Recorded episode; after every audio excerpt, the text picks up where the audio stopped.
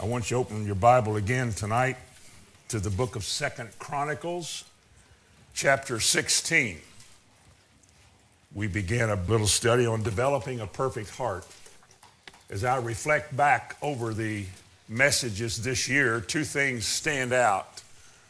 And one is the Word of God, which I hope we always talk about. And secondly, is the condition of the heart that alone can receive the Word. If you don't hide the Word of God in your heart, there's nowhere else to hide it or to receive it. If we listen and listen and listen through all these years, and we never really do what the Bible said, it's because we've convinced ourselves that we didn't really have to or something, and like James said, we deceive ourselves. But there's two things in this life that'll be so vital and necessary. Three things, actually. Uh, we'll talk about them Sunday. We started Sunday. That's the Word of God and the work of the Holy Spirit with the Word of God. And what it produces is your faith, which brings all of this to light. It's what causes growth. As far as I'm concerned, it really can't get much better than that because it's what life is all about. Now, we're talking about developing a perfect heart. Here's what the Bible said that you well know in 2 Chronicles 16 and verse 9. For the eyes of the Lord run to and fro throughout the whole earth to show himself mighty or strong or powerful in the behalf of them whose heart is perfect toward him. And we don't need to read the rest of it, just want to take that, that first half. The eyes of the Lord run to and fro throughout the whole earth to show himself strong, to show his might in whoever he finds that has what he calls a perfect heart. And I think I said this last week the problem with the powerless church today is a church that doesn't have a heart for the things of God. Oh, I think we all want it. I'm not accusing anybody of being so dismal. I'm just saying that the, the things that God wants us to do and the way God wants us to live, you have to have a heart that really wants that. And while we read it and, and we read about how God responds to a perfect heart, as we look at our daily life and our daily situation and what we're facing and dealing with, we know there's a conflict there. I mean, the way God wants us to live, it's not easy. It's not just a simple little thing of doing it. While somebody may, or I may be guilty of making it sound that simple, it's quite a struggle. God describes this as a war that we're in, a fight the tempter is always trying to keep us from going forward. And consequently, we, we struggle with our failures and weaknesses, and yet God keeps bringing us back, keeps loving us, keeps encouraging us, keeps giving us a second chance to hear again what you need to hear again, because He that started a good work is the one who's going to finish the good work. Now, last time, just two or three things I said, let me pick up on that, and then we'll get started. God's strength is promised to us. God has promised us, like in Ephesians 1, Ephesians 3, and Ephesians 6, be strong in the Lord and the power of his might. And just in the little book of Ephesians, there, God gives us verses of scripture that shows how he wants his might, his strength, and his power to be in us. That we not always lose the battles that we seem to lose, or we don't always come up short or back off a little bit afraid and not too willing to engage our enemy, and consequently, we, we don't always fare well. But we should because God has given us everything we need to win the battles of life, especially in one word power. Turn to Ephesians 3. Let me not escape this moment. Ephesians chapter 3, verse 20. Because the prayer that Paul started praying for the church, that would be us in verse 17, he addresses us. And these are the things he prays that we will find and experience. And it comes down to verse 20 Now unto him that is able to do exceeding abundantly above all that we ask or think, according to what? The power that worketh in us. Who would that be? That would be God. Does in Philippians 3 talks about God is at work in you? both to will and to do of his good pleasure. Do you know it's his good pleasure for you to be strong? That's Ephesians 6. Now, we talked about that last week and then mentioned what the word perfect means because the Bible says a perfect heart. When he finds a perfect heart, we said the word conveys the ideal of a whole or an undivided heart. A heart that is pointed towards, focused upon, receptive to God. You may not be perfect in all your choices and decisions, but you're on your way to living the way God wants you to live if you give Him your heart. And to give Him your heart that way is to give yourself to Him that way. And again, the devil has so many distractions, so many things that demand its time in your life, and you sometimes think you don't have time for God. Well, you have to take time for God. Your heart has to be totally centered on the Lord and His Word. And it can be. It certainly can be because that's what God looks for. And when He finds it, our text said when God finds a heart that really wants the ways of God, I mean, it really works, starting to work at this, really desiring this, God said He will personally show His strength and might in that person. Isn't that what we all need? And yet it's promised. Right there it is, it's promised to us. And we showed that there are men in the Bible who had a perfect heart. And then we mentioned one man, Amaziah, Second Chronicles 25, one of the kings. He said, he did that which was right in the Lord, but not with a perfect heart. Now, we, we can understand that because there's a lot of times we do the right things, we say the right things, or like in Isaiah 29, he said, This people honor me with their lips, but their heart's not right before me. In other words, we do all these things. We sing the right songs with words that we're convinced were inspired by some songwriter or uh, that glorify God. We pray. We read our Bibles. We do a lot of things and we come to church to worship the Lord, and we go through the motions. But God says, in the case of one of the reasons why He didn't receive all of that from His people was He said, because your heart's not right. So everything's about the heart. Thy word have I hid in my heart. That's where it belongs. And that's what it's supposed to do. It's supposed to hide it, find its place in our heart, and have its controlling effect right there upon our lives. And so the perfect heart, we ended up by saying this the perfect heart must be a pure heart. In order for your heart to be perfect, to be inclined towards God and be totally His, it has to be pure and purged. See, the Bible describes the heart in many different ways. The Bible describes hard hearts, wicked hearts, evil hearts, corrupt hearts, as well as good hearts, and so forth. But when you, when you take the word heart and use another word to describe it, you're describing the person. Because as we just studied, what you are in your heart, you are in your life. So if your heart's right, you may not be a perfect individual yet, and you may have all the weaknesses that you've got to overcome and deal with. But if your heart's right, you will. God will see to it that you do and that you're going to. So we ended there. We were talking about hope based faith. That the, the word in 1 Peter 1 and verse 22 says that we, we purify our hearts in obedience to the truth. So as we attempt to walk the ways and live the way God wants us to live, that's going to help bring purity, and it does bring purity into our lives. Now, tonight, we must therefore seek to have a pure heart. I mean, we must desire that. That's what makes it perfect or makes it inclined and sincere towards God is for your heart to be perfect.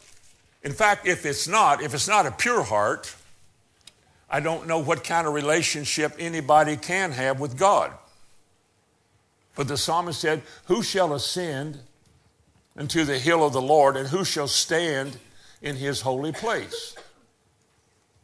Well, we think whoever belongs to church, whoever goes to church and sings hymns and gives money and, and helps build and fix and do and is a good member, a member in good standing, they surely will. But no, the Bible said, Who shall stand in his holy presence? But he answered, he said, He that hath clean hands and a pure heart. He that hath clean hands and a pure heart. So we know that it's necessary to have a pure heart, but you've got to desire it. Now, to start tonight, turn to Matthew 5, the Sermon on the Mount, Matthew 5 and verse 8. And then we'll go to the book of James. Matthew 5 and verse 8, one of the Beatitudes that we studied a long time ago. Is it says, Blessed are the pure in heart, for those that have a pure heart.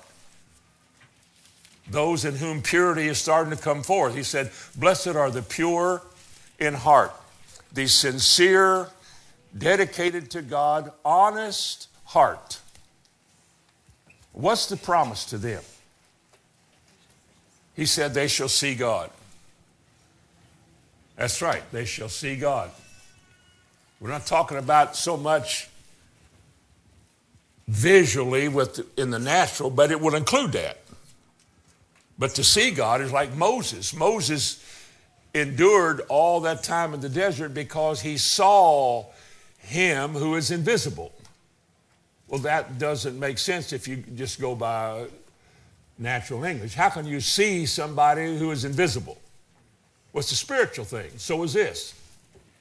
When your heart is right, your heart is right towards God, wants to approach God, wants to live right, wants to do right, seeks to learn. I want to know what it And you have that kind of a heart with the things of God, God will manifest himself to you. You will begin to see what he wants. I think the psalmist, the psalmist said that with the pure in heart, God will show himself pure. And the effect, I think, of seeing God like that is going to change your whole life. Nobody will have to tell you you need to do this or do that. You want to do it because uh, he showed me who he is. Now turn to James chapter 4 about this pure heart. James chapter 4 and verse 8. James is getting after them pretty good, I think, because of the way they live around each other, the way they're treating each other. You know, he even starts by saying, why, why are there wars and fightings and skirmishes among you? you know, I mean, you're the God's people, and the very thing, one of the reasons God judges people is because of the way they treated each other. Injustice. God uses the word judgment, but it has to do with injustice. You're not fair, you're not right. And he said, Why do these wars come from among you? And, and he says, You lust and you have not, and blow on and so on and so forth. And then get down to verse 8. Draw nigh to God, and he will draw nigh unto you. Cleanse your hands, you sinners, and do what? Purify your hearts, you double minded. Now, double minded is in contrast to purity. Would you agree with that? If a pure heart is a heart that belongs to God, longs for God, is sincere and honest towards God, then double minded means not that. In other words, sinners are identified as double minded people. Because he said, Cleanse your hands, ye sinners, and purify your hearts, ye double minded. Well, the double minded are the sinners, those that aren't right with God. Didn't say they were trashed and discarded. He said, you can't live like that before God and do well. You've got to change. Now, the Greek word, D I P S U C H O S, and I'm sure you all are impressed. Disukos. The word sukos, this latter part of this, is a word for soul, the soul of a man. It also can refer to his mind and it can also refer to his heart, really his mind, because that's the seat of all your affections. People tell us that. How you think, your decision making characteristics, what affects the choices that you make, what affects all your decisions and how you're going to live, how you figure things out, how you work your way through things. It's all a product of your mind. And you'll either draw good conclusions or bad conclusions, but you're going to draw a conclusion. Now, a man lives by his mind because that's where his will, his volition or his will, is also a part of this. And as we said in a previous study here, if the devil can get my will and make me willing to do what he convinces me is really what I ought to do, he controls me. Now, if I'm sitting in church and I want to have a heart for God, I really want to. I see the benefits of it, even though I, my life is so wrapped up in junk. I don't know. I really want to get out of it and I really want to do right. And the problem is the devil's got a, got a hold on some people on their minds. And they see the word as harsh. He shows you how weak you are, that you can't live that way. Remember, you tried this once and it didn't work? I don't know how many people are held back because of the way they think. I mean, their minds don't function spiritually. Divinely, it works with the Spirit. But the devil deceived Eve by his subtlety, didn't he? For the Bible said he put into the mind of Eve the idea that God was afraid of competition and he didn't want her to eat that fruit because if she did, she'd be like him. That's where we are today in the world. People see God like themselves. He's just another good old boy. He understands because, you know, and you're allowed to say to God in your prayer, look, I know I ain't doing right. I know I shouldn't be horsing around like I am or messing around, but, you know, I, man, I can't help it. I mean, it's tough down here. And he got this idea of God. He says, I know what it is. I know what it is, but just do your best. Do you? I want to take you to heaven because you, because you try sometimes. People think like that. They don't need church anymore because they've got it figured out in, in a way that they're all right with God. And then, of course, the church world is telling the heathen sinners how much God loves them, and God can do no more than love you. I mean, if He loves you, you what more is there that you're going to have than, than the love of God on your life? If he loves you, nobody's going to snatch you out of his hand. So people start thinking like that, and they're casual in their approach to church or religion, and their ideas are pretty corrupt because the mind is corrupted. And so when you preach to them, they begin to think, well, you know, they evaluate themselves in light of the word. And the human experience tells me that nobody can live that way, but don't throw it away, but just keep, you know, the Bible's a moral book. Nobody can live like this, but there's good ideas in here. And you'd be surprised how liberal people are that think like that. I mean, this is ultra liberal when you think the way I've been des- describing. But people have all these excuses, they have all these substitutes, you know, and they do this, they do that.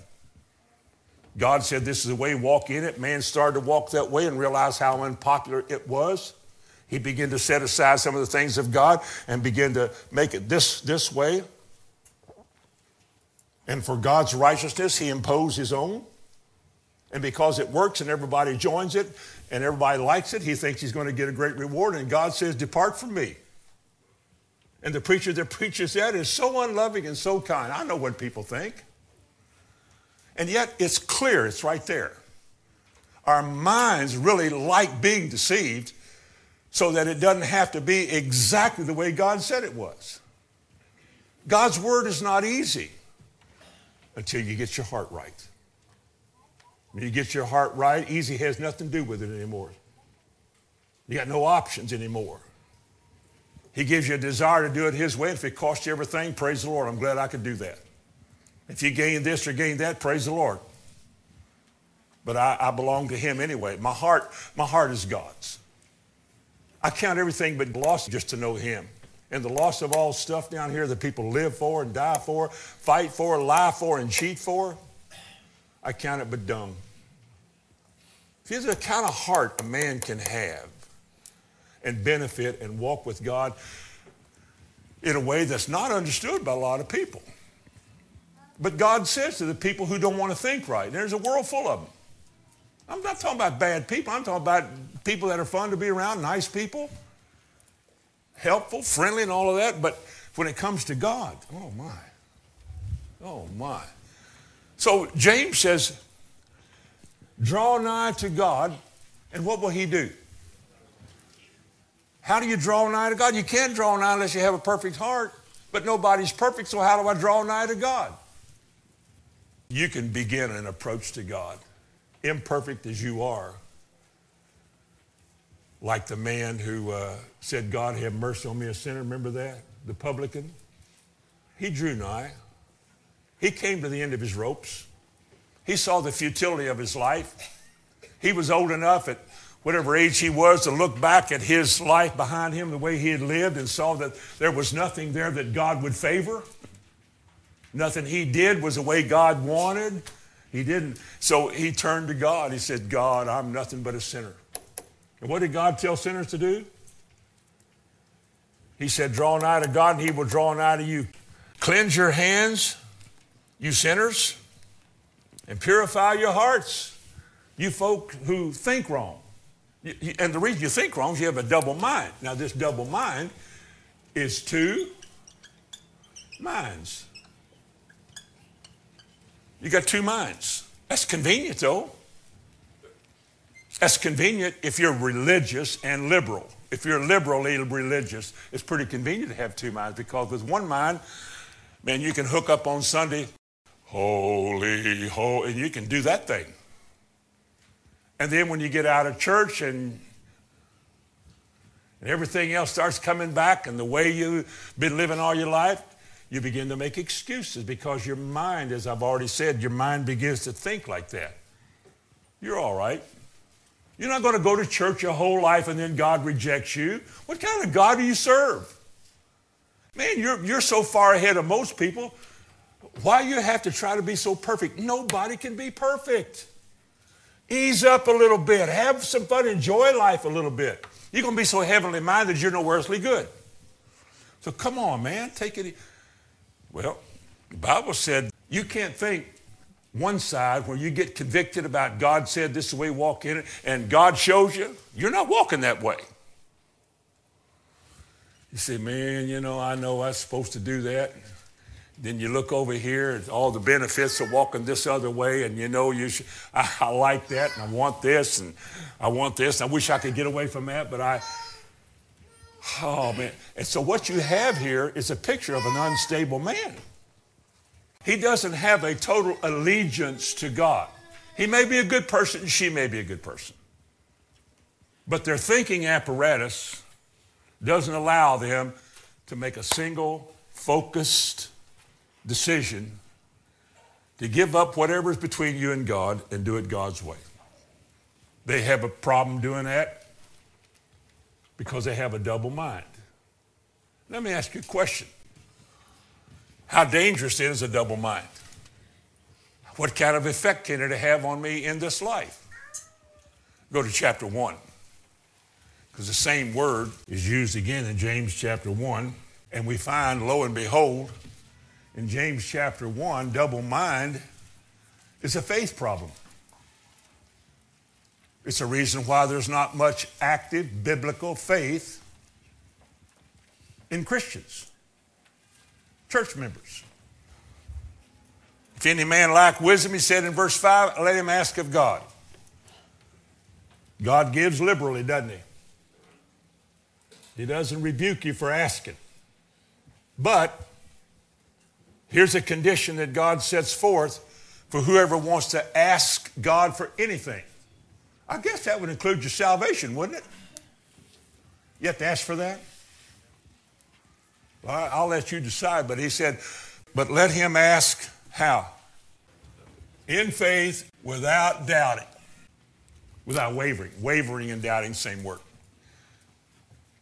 Now it gets real tight here, but it should, because sin is a horrible thing for a man not to deal with. Sin is a horrible thing to tolerate and get along with in your life and get used to because it'll cut you off from God.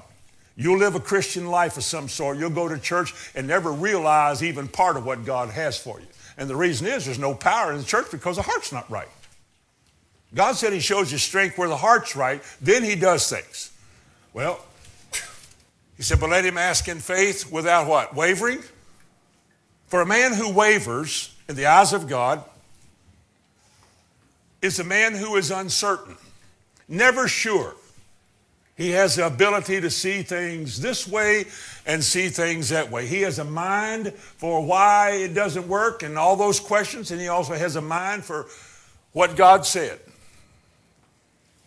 He's not ruled by two minds. He's ruled by one mind because he can't do what God said. He can only be bothered by it because he lives according to this flesh.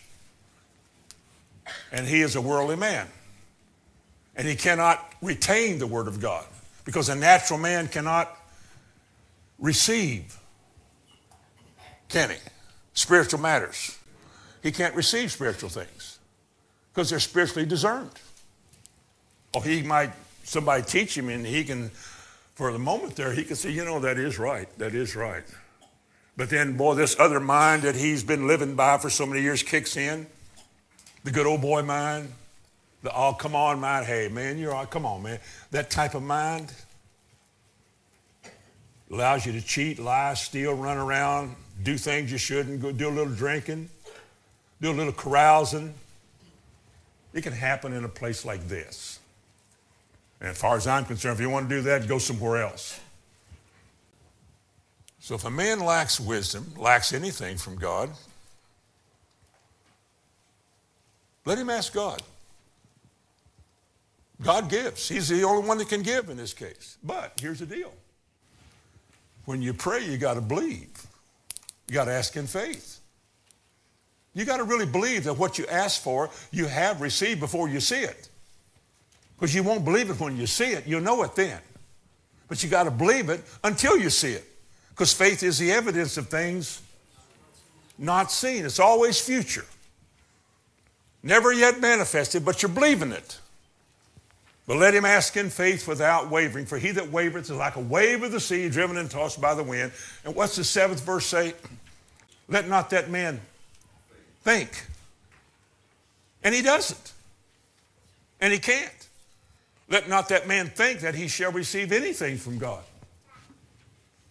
Because doesn't the devil tell him you're, you're not good enough? You haven't been Christian long enough? You mess up too much? You're too weak? You, and therefore, there's no reason for you to think anything's going to happen because it can't. I mean, that's one of the devil's weapons. It contributes to your doubt and unbelief, but that's the way the devil works in your mind. That's where doubt is. Faith is a choice I make, so is doubt. Everything I do is a choice. But the Bible says, Let not that man think that he shall receive anything. Then he spells out in the eighth verse why a man should never think he's going to receive anything from God if he doesn't believe. What's wrong with a man? In verse 8, what's his problem? He's a double minded man, isn't he? Same word. He is a two minded man, and therefore he is unstable in all of his ways. God couldn't count on him. God can't depend on him. God cannot equip him to serve him because he won't let go of the world. He keeps seeing the opposition to God. He's full of questions to God. Well, how could this be? Well, nobody can do it. That's too hard. I, I just, and as long as he's like that, he can't believe God. He can say he believes God. You can go to church and sing all about faith and listen to good sermons and compliment the message if you want to. That doesn't mean you believe it. Because to believe it is to live it. And to live this life is to fight all the opposition you're going to have to it because the devil does. You see, when you get into the faith realm, you, the devil loses you. Because the, the way the Bible says you specifically resist the devil is by faith. 1 Peter 5 tells us the devil goes about as a roaring lion. Remember that? Satan goes about like a roaring lion, seeking those whom he may desire, who resists firm or steadfast in the faith, knowing that the same kind of problems are happening to all your brothers. Just stay with it. Don't give up. Just stay with it. The fight and the journey is a long one. It's a hard one. It's not easy. Don't look back. You can't look back. If you look back, you're going to miss it. You want your heart right, it has to all belong to God. The demonstration of your heart is that you, you trust Him, you believe in Him, and you hold on to Him, even though it never looks like it's going to work. This is never going to come to pass. You're going to lose everything. This is crazy. You're going to die from this. And yet there's something in you that says, I'm going to trust the Lord. That's all I know to do. I'm going to trust in the Lord with all of my heart because the heart, folks, the heart is the secret. If the heart's right, you're right. If the heart is not right with God, the heart will say, well, you know, I know God could. Maybe biblically trained. You know, the Bible says, the Bible says, the Bible says.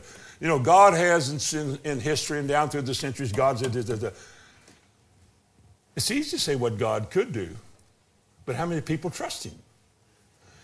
If you still have your Bible open, look in the middle of your Bible to the right, Jeremiah 17.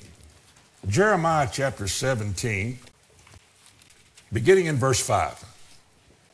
Thus saith the Lord, Cursed be the man that trusteth in man, and maketh flesh his arm, and whose heart departeth from the Lord. For he shall be like the bushes or shrubbery in the desert, and shall not see when good comes, but shall inhabit the parched places in the wilderness, in a salt land. That's the way so many Christians live. They're just living a parched life. Maybe that would be another sermon title, A Parched Life. It's not a happy sermon, though, is it?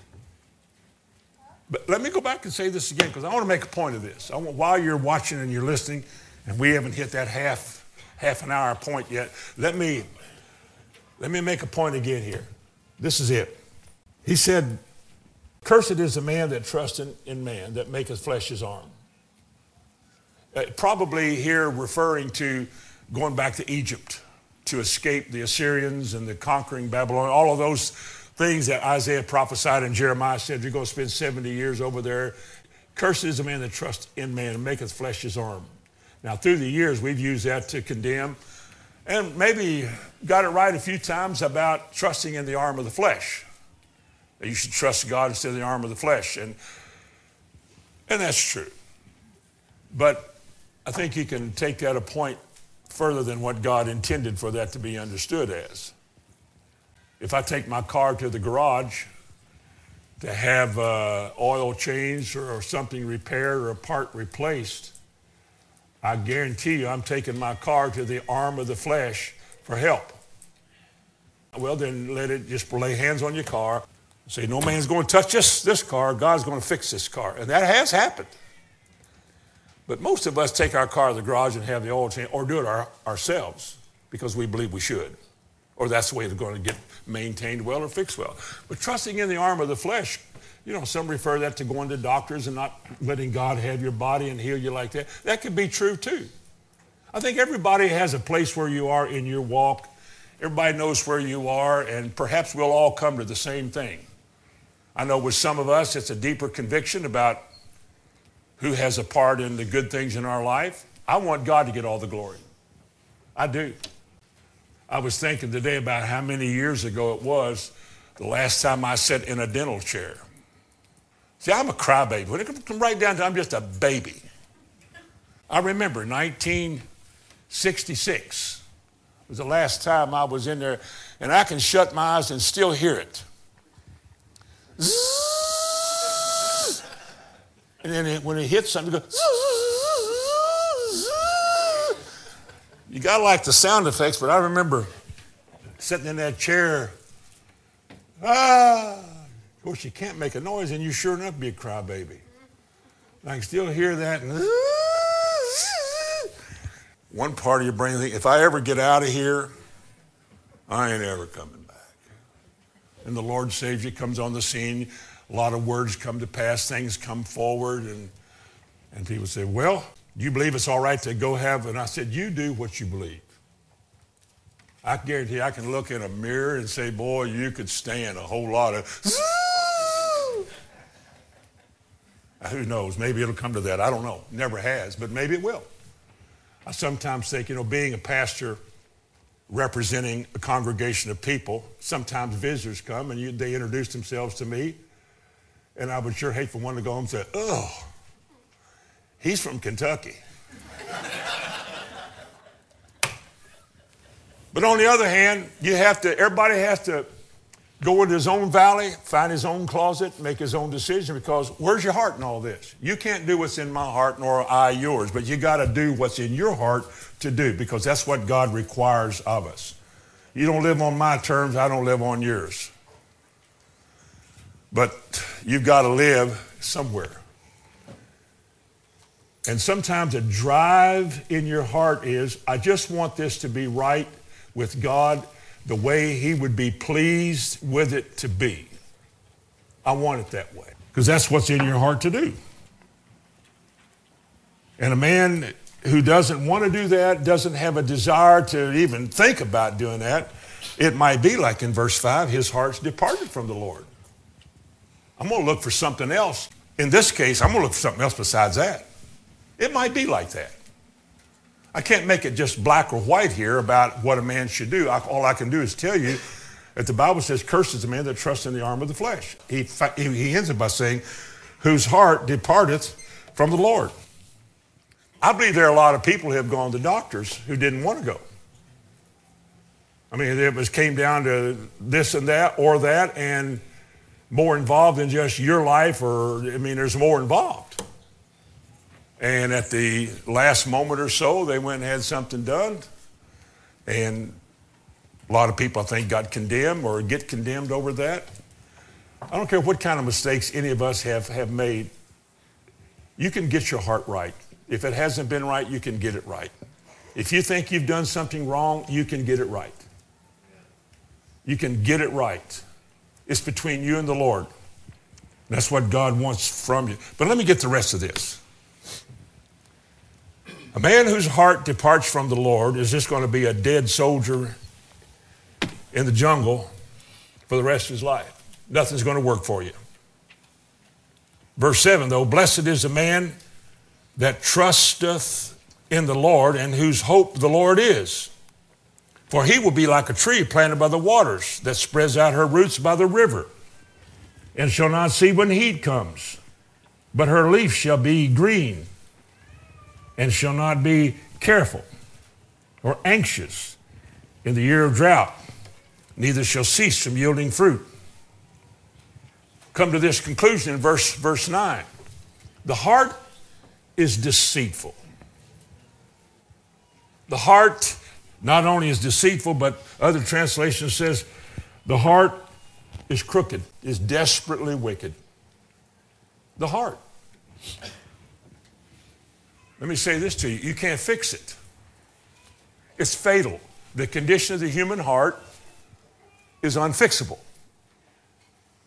it's fatal. You can't make an evil heart right. It has to be replaced. A man must get a new heart and a new spirit and get rid of his old heart. Remember Ezekiel 36, Ezekiel 11? I will give him a new heart. I give you a new heart and a new spirit. I'll take away the evil heart and give you a heart that will believe me. That's the work of God. That's when your life changes. That's when things begin to fall in place, the little things and, and things begin to make sense. That's when you begin to have hope. And the more you surge forward in faith, the more your heart, as 1 Peter 1 says, gets purified, gets cleaned out. And there's room, there's more room for God in a heart like that, more room for His Word to have its effect there than other places. You no longer have that, Hebrews 3, that evil heart of unbelief. Because when God gives you a heart of faith, you got a new heart.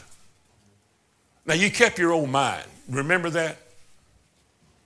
But you've got a new mind too. You got the mind of Christ in you, and you got a war between here and there, 18 inch war. Boy, the bullets are big ones, the bombs are big, but it's a war. And you got no choice but to fight the good fight of faith in this life. There's the only way you can win. So we're told right here that if you got to have a pure heart. There's got to be a willingness to trust in the Lord, to do the things that God wants you to do simply because He wants you to do it. And it's the world that's hardened us. Uh, Mark 10, would you go to Mark 10? So many things to see in here. And verse 5. They asked him about divorce here. And they said to Jesus, well, Moses suffered him to write a bill of divorcement and to put away his wife. They gave her one, you know, if there was a reason why you could do that, and Moses allowed that. What about now? I mean, you're saying no. What about the exception clause that we hear of so much? What about the innocent party thing that we hear about so much? Listen to what Jesus said. Verse 5 And Jesus answered and said to them, For the hardness of your heart, he wrote you this. Now stop. Now I don't want to get off subject here, but it's a good place to make a point. Why did Moses allow his people to divorce? Jesus said Moses allowed that, didn't he? He often spoke to, the, to his people and said, In your law it says. Well, he said here, For the hardness of your heart, he wrote you this precept. But, verse 6 says, But from the beginning of creation, God made them male and female, and for this cause shall a man leave his father and mother, be and cleave to his wife, and they two shall be one flesh. So then they that are no more two, but one flesh. Wherefore, what therefore what God hath joined together, let not man put asunder. Uh, that's pretty clear to me. That excuse exception thing is because of the condition of the heart that doesn't want to do it God's way. I don't want to get married for life. What if she's a nag? What if he's a worse? I want to be able to get out. I mean, everybody does. God said, not from the, not from the beginning. When God put two together as one, He intended for them to stay one. He didn't make that provision. Man made that provision. And they're still doing it today, still arguing for it, debating over it. Follow me some more. And then they went into the house, and his disciples came in again because they, they're really touched by that. They're, what, what are you saying? Verse 11, and he said unto them, Look, whosoever shall put away his wife and marry another commits adultery against her. And if a woman shall put away her husband and he be married to another, she committeth adultery. That's all he said. I don't think it can be any more simple than that.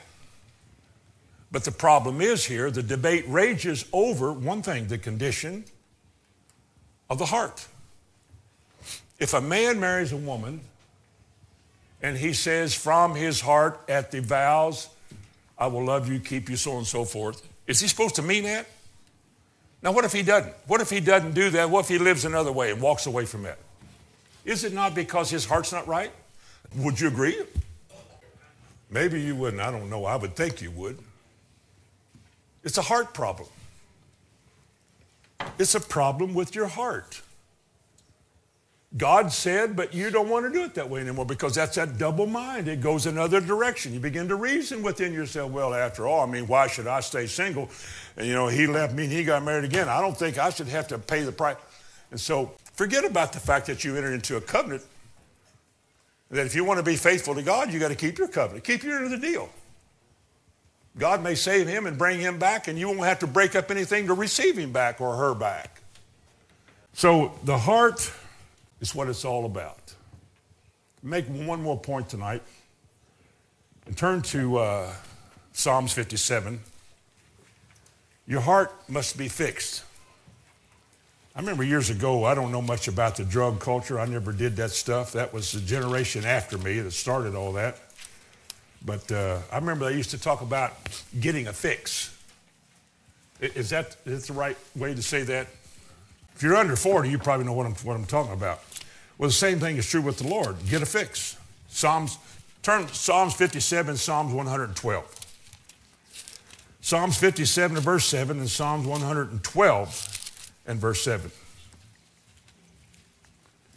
My heart, verse 7, Psalms 57, verse 7, my heart is fixed, O God. My heart is fixed. I will travail and complain, and I'll try, but Lord, it's hard down here. And what he said is it? Listen to me. My heart is not focused on my circumstances and my condition. My heart is not focused on, I'm a victim and this is not fair. My heart is not, certainly not focused on political properness. I could care less about that. So, what's your heart focused on? On the Lord. I mean, whatever He says, that's what I'm going to believe. Whatever He directs me to do, that's what I'm going to do. And when it comes like to Psalm 112, wow, what a psalm. He says in verse 4, he said, Unto the upright in heart there ariseth light and darkness. We'll come back later to that. Because God is gracious and full of compassion and righteous. If He doesn't give you light when dark times are here, you won't see where you're going and you won't make it. But He will. He'll open your eyes and you can see His way. Verse 7 He will not be afraid. Who is He? The man that fears the Lord. Verse, verse 1. The man whose strength is in God, whose desire is for God. And he shall not be afraid of evil tidings. That's bad news. Broadcast in the paper and all the stuff that people shouldn't be caught up in so much. He shall not be afraid of evil tidings. Why? His heart's fixed. His heart is fixed. How? In what way is his heart fixed? Trusting in the Lord. God will take care of this, won't he? Can God take care of the world's problems right now? Really, in the situation that's in the world, you're the focus of God. God's going to take care of you. You're the one that He's interested in. All these other things, nothing. They're nothing. I read Isaiah 41 the other morning. It's a chapter that just glorifies the majesty and the might and the greatness of God. Meting out the world and like in dust. And the universe is nothing. The creation of all of that and the all the things that scientists are trying their best to find out about, were as nothing to God. His might and his power is beyond understanding and yet he condescends to dwell in your heart to make sure that you make it to heaven. In such a way that at judgment, at judgment day, you'll be different from everybody else. If you're not, then you, then you won't make it. But you'll be different from everybody else because God will say then, Well done, thou good and faithful servant. He won't say that to everybody, but He'll say that to the redeemed. Because God is able to go, on the human heart and transform it. Turn it completely around and make it the way it ought to be so that when He's through working in it, He will say to the world, These are mine. You're not even worthy of these people. This is what God has done in human beings that were unlovely to the world, unacceptable to the world. He took those kind of people, us, transformed them into the kind of people that the world can only envy but can't be like. That's how great God is. And the, act, the fact that he would pick you and me. That's amazing. And I hope we can all tonight look back over the years and see some good progress. I can see some good progress, how God has done this and how God has done that. My heart is fixed. Or to say it like this, in my own words, my heart is focused. It's focused on God and His way. But what if I do? If I can't find things, I go to God and ask Him to show me where it is. Well, if I can't make something work right, I pray and ask God to help me fix something. I work on little parts and pieces every now and then and certain things and fixing things and putting things together. And sometimes, ooh, and you just stop because you've been taught. And you say, why don't you ask God to help you do that? And I don't think this ever failed. Okay, Father, in Jesus' name, there's a little tension coming here. I rebuke it.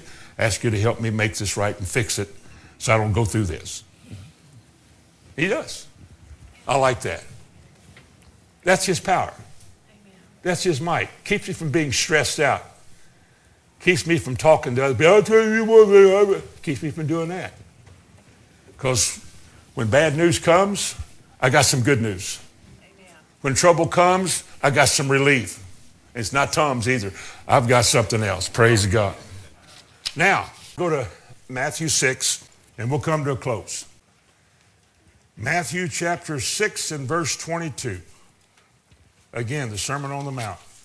Admittedly, commentators say these two verses are not easy to understand. Jesus said, The light of the body is the eye. The light of the body is the eye. If therefore your eye be single, thy whole body shall be full of light. Now, the word single, a Greek word which means to fold. It's like a single fold over. Not difficult, it's just something very simple.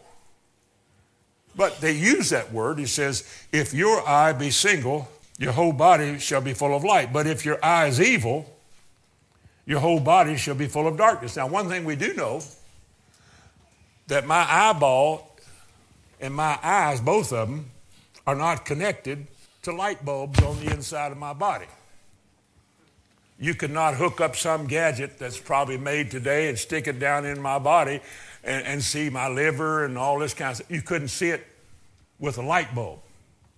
I'm sure they got machines that can do about all. But he's not talking about natural light here, he's talking about something spiritual. How you see things is how you're going to conduct all your affairs. You're, you're going to live in this body in a way that you define things. If you see a lot of things that you're fearful of, you're not certain of, you don't think you can cope with, it scares you, you're going to live a fearful life because the way you see things is the way of fearful. And you'll be insecure. There are a lot of insecure people. They're not convinced that they themselves are of any value, that they can't do anything, that nobody would care, and I'll probably fail anyway. And they blame it on the way they were raised, the divorce of their parents, or a traumatic this or something in school. But it comes down later on in your life to a choice. It just comes down to a choice. How I look at things tonight in closing, how I look at the world, how I view things, is how, how I see things.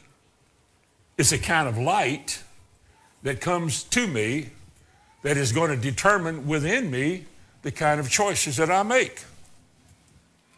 You think about it. If you're weak morally, what kind of choices are you apt to make? Bad ones. And what kind of excuses are you apt to make? Couldn't help it. Now, that's a lie. You could help. In fact, you encouraged it and you fulfilled it. But that's the way you see it. The educational system has given you insight as to how to properly conduct your affairs in this world. If you're smart in this world, then you will do this and arrange for that and try to find that and make sure this. Because that's the way you've been shown. This is the way you've been taught. Words create pictures, and they come in, and this this is the way you see things. They become strongholds in your life because they prevent God, as I said earlier about your mind, they prevent God from having his way because they become excuses. So Jesus saves a man, gives a man a new heart, turns you to God. And for the first time in your life, here comes truth. And truth doesn't get to just grab your will and do it because the old mind said, well, don't do that and that thing starts over again.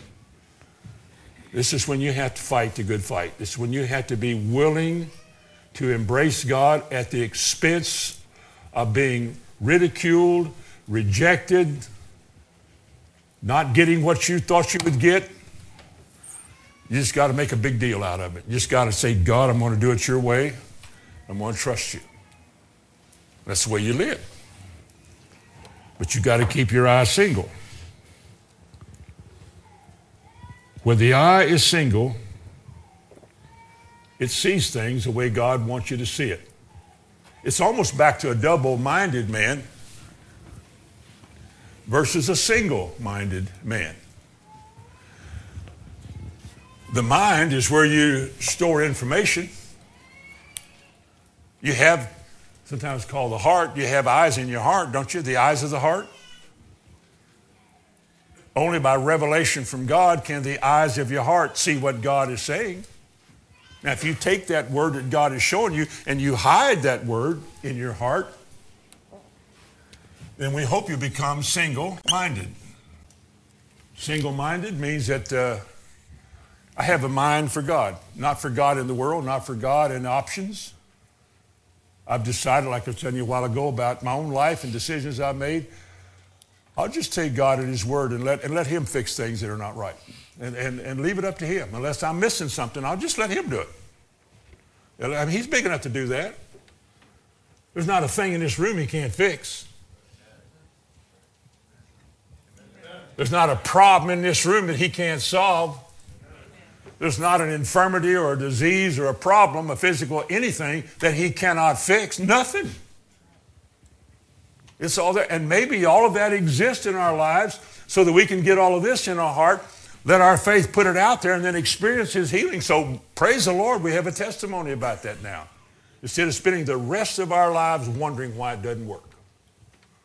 It's a heart problem. Because when the heart's right, the power's right. But when the heart's right, the heart is single. If your eye is single, you can make a lot out of this. There's an evil eye of unbelief and the covetous evil eye. But when your eye is single, I think it's telling us that you see things God's way.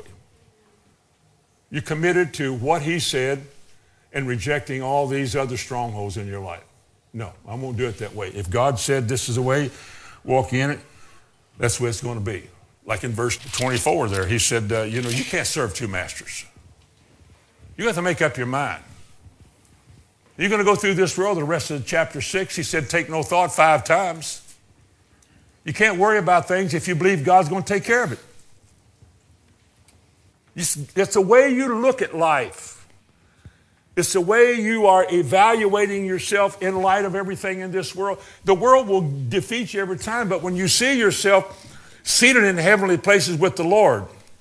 God working inside of you, able to do exceeding abundant above all. When you see yourself that way, you not only can cope, but you can cope joyfully. Because greater is He that is in you than He that is in the world. Heavenly Father, in Jesus' name, we give you thanks tonight for your lordship, for your might and your strength and how you have shown it throughout the ages and let us read it and have it in our hearts as our own. We as a church, Lord, need your power and your might in our lives to fix things, sort things out, repair things. I pray that we can experience this year, especially, lots of testimonies of the Lord's power in our life and what the Lord has done in restoring and fixing and making and doing and keeping and solving. Thank you for your word. Bless these people with their hearts and minds to have a great portion of it operating every day as much as they've learned. I ask in Jesus' name. Amen.